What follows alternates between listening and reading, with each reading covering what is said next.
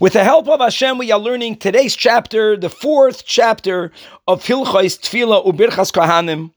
Rambam opens up today's Pedic by writing that Chamisha Devarim Ma'akven Tfila.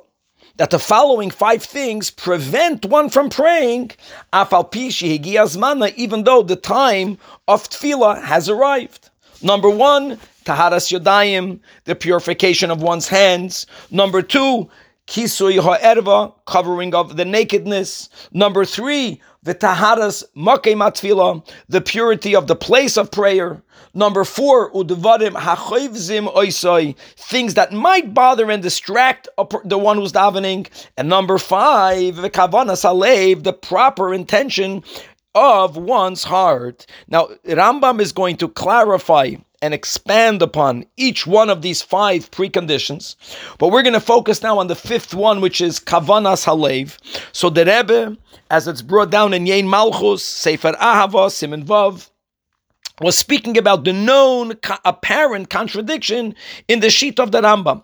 Here, Pedig Dalit, like we just mentioned, when the Rambam is speaking about general preconditions which need to be met for the entire prayer, as we're learning. If any one of these five are missing, then one may not pray. It's not connected to any specific part of prayer.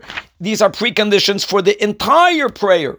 And the fifth one is kavanas alev, proper intention. Problem is, is that the Rambam in the beginning of the tenth chapter of the laws of tefillah writes clearly, writes clearly that a person who davened without kavana has to daven again with kavana.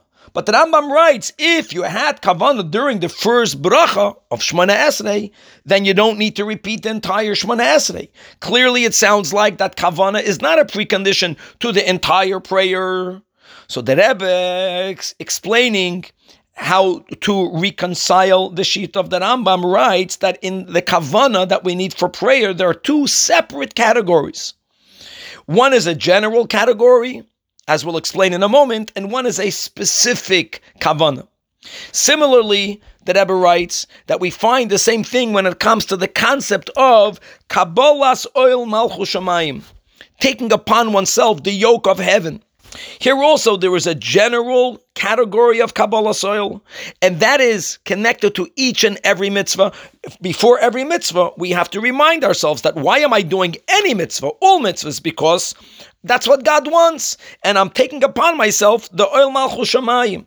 But then you also have that there is a specific mitzvah, which is reading the first parsha of Shema, that is specifically connected. The content of this mitzvah is Kabbalah oil malchus shamayim.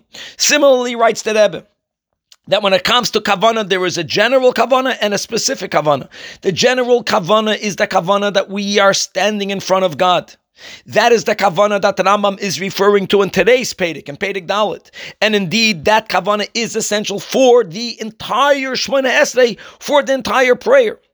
The Rambam and Pedic Yud is speaking about the specific kavana of understanding the content of this specific bracha. Here is where Rambam says that if a person at least during the first bracha of Shemona Esrei, was mindful of exactly what he or she is asking for, in other words, the content of this prayer, then then even if they did not have that focus during the other subsequent, right, 17, 18 brachas, the rest of Shemona Esrei, they were then they don't repeat the Shemona Esrei. Of course, it's good to have it throughout, but after the fact, you don't repeat it. Today, we're speaking about the general kavana of that I'm standing and communicating to God.